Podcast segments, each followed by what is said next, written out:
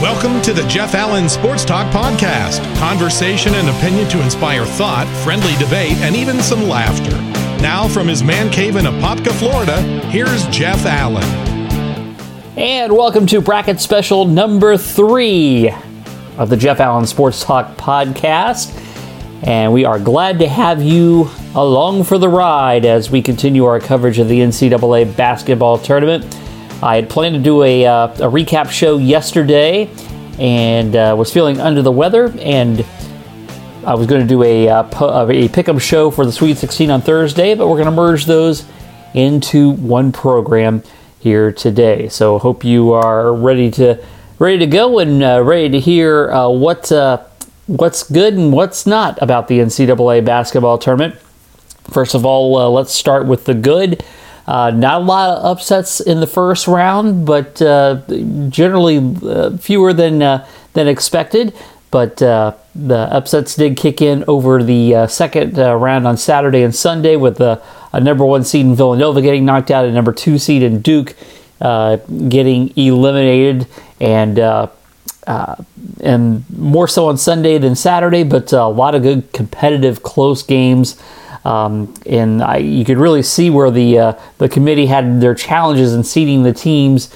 You know, Wichita State is much better than a 10 seed. Wisconsin is much better than an 8 seed.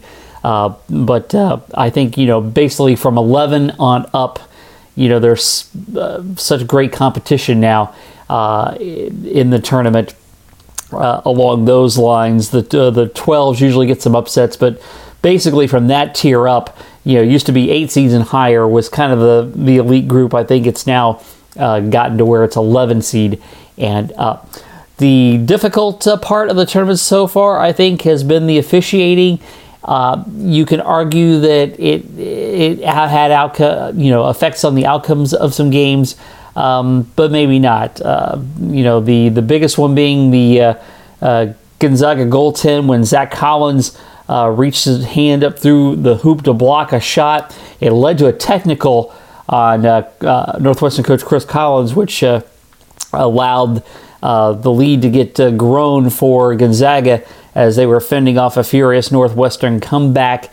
Um, you know, it's hard to hard to, to blame Collins for getting as upset as he did, but he did cost his team some points there at a critical juncture. He, uh, granted, it was a bad call, uh, and he had a right to be upset, but uh, coming out onto the floor really kind of cost him there. I think the other uh, big call that uh, that everybody's kind of up in arms about was the uh, the flagrant foul Seton Hall had when Desi Rodriguez knocked an Arkansas player to the ground. They went ahead and called a flagrant one, which was you know two shots in the ball which uh, uh, you know, again, a tough, tough call. Generally, in those cases, uh, those are uh, you know more often than not called common fouls, and uh, and and and keeps the, the the officials from having an impact on the final score. And then I guess the other thing would be more of a non-call that took place in the uh, North Carolina Arkansas game with the Tar Heels the um, when Joel Berry. Uh, not not only did he walk, he uh, he he should have been called for for an offensive charge uh, uh that led to him throwing up a a, a, a tough shot that ended up getting put back in on the rebound. So it was a, a tough situation there. That I think maybe in that case you think you know, uh, that it could have cost uh, the, the Razorbacks the ball game. So some tough officiating things that have taken place in the tournament, but you're going to get some of those here and there. It probably just uh, seemed a little bit more magnified uh, this past weekend. So here we are now. We're upon the uh, Sweet 16, and uh, so far in the tournament, I'm a robust 36 and 12 went 26 and 6 in the first round, went 10 and 6 in the second round.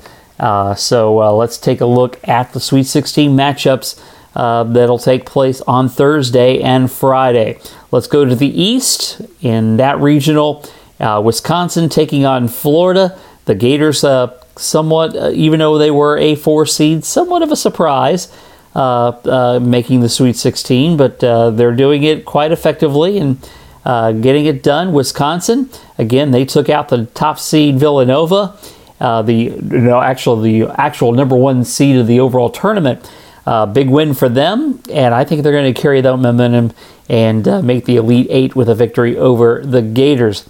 The other East Regional will have Baylor taking on South Carolina. South Carolina was the other uh, giant killer taking out uh, the Duke Blue Devils, um, and uh, Baylor will be a too tough a match for them, I think. I'm going to go with the Bears in that one. Moving to the West Regional, Arizona Xavier. Xavier is a uh, a climber into the uh, Sweet 16 as they uh, had a had a terrific ride so far in the tournament as an 11 seed, making the Sweet 16 and a very convincing win over the Florida State Seminoles, who are usually either very good or very bad in the tournament. Uh, they draw a tough assignment in Arizona, which of course is the two seed. I think the Wildcats are going to uh, win that game, and I think that will set them up with a, uh, a terrific matchup against the Gonzaga Bulldogs. They're taking on West Virginia in the other West uh, Regional. Uh, West Virginia, of course, uh, beating beating Notre Dame. In, in tough fashion, and their defense was was very impressive.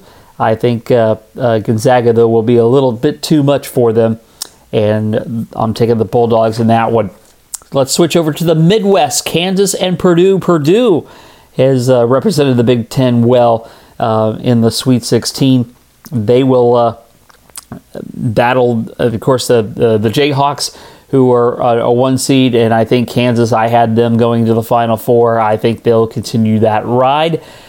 And then the other matchup, Oregon against the surprising Michigan Wolverines, who have, have gotten real hot and uh, uh, they've been making a quite a ride. And I'm going to go with Michigan. I picked against them in the last game. I thought Louisville uh, would uh, be too much for them, but uh, they're continuing uh, their their terrific play. Going through the Big Ten and now making it all the way to the Sweet 16, and I think they're going to be a surprise team now in the Elite Eight. And in the South region, the last two matchups we'll look at here North Carolina and Butler. Uh, Carolina had a had a big fight on their hands with Arkansas, and you can always look. Usually in the second round, your top seeds will have some uh, some battles where you know they you know because usually their first game is a, a blowout win, and they face a tougher tougher test in the next game, and they were able to survive that. I think Butler is going to be a another tough one for them but I think the Tar Heels will advance. And then the game I think I think is probably going to be the, the, the best matchup of the Sweet 16: UCLA and Kentucky. UCLA beat uh, the Wildcats uh, during the season, and um, I think they're going to pull it off again. Although I think this is a game that uh, will go down to the buzzer, if not overtime. Uh, a lot of talent in this game, and I think it'll be a fast, furious uh, uh, competition there. So uh, I'm picking UCLA in that one. So those are my picks for the Sweet 16. Uh, would love to hear what you uh, think about those picks and maybe what your thoughts are uh, regarding the tournament so far and and uh, and and maybe some of your picks. Uh, interactively, you can uh, reach out to me at Jeff Allen underscore 88 on Twitter, Facebook at uh, Jeff Allen 88, or on my website, jeffallensportstalk.com.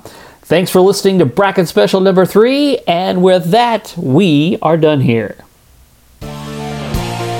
This has been the Jeff Allen Sports Talk Podcast. Be sure to catch Jeff's weekly blog at jeffallensportstalk.com and follow him on Twitter at jeffallen underscore 88. The Jeff Allen Sports Talk Podcast is brought to you each week by Kramer's Salve for Dogs. Does your dog itch or suffer from debilitating skin allergies or troubling hot spots? Well, here is the solution Kramer's Salve. Kramer's Salve is a safe and natural approach to help your best friend live an itch free life that will get rid of your dog's skin irritation once and for all. Imagine, in as little as 24 hours, your dog can live in comfort, free of itching and hot spots.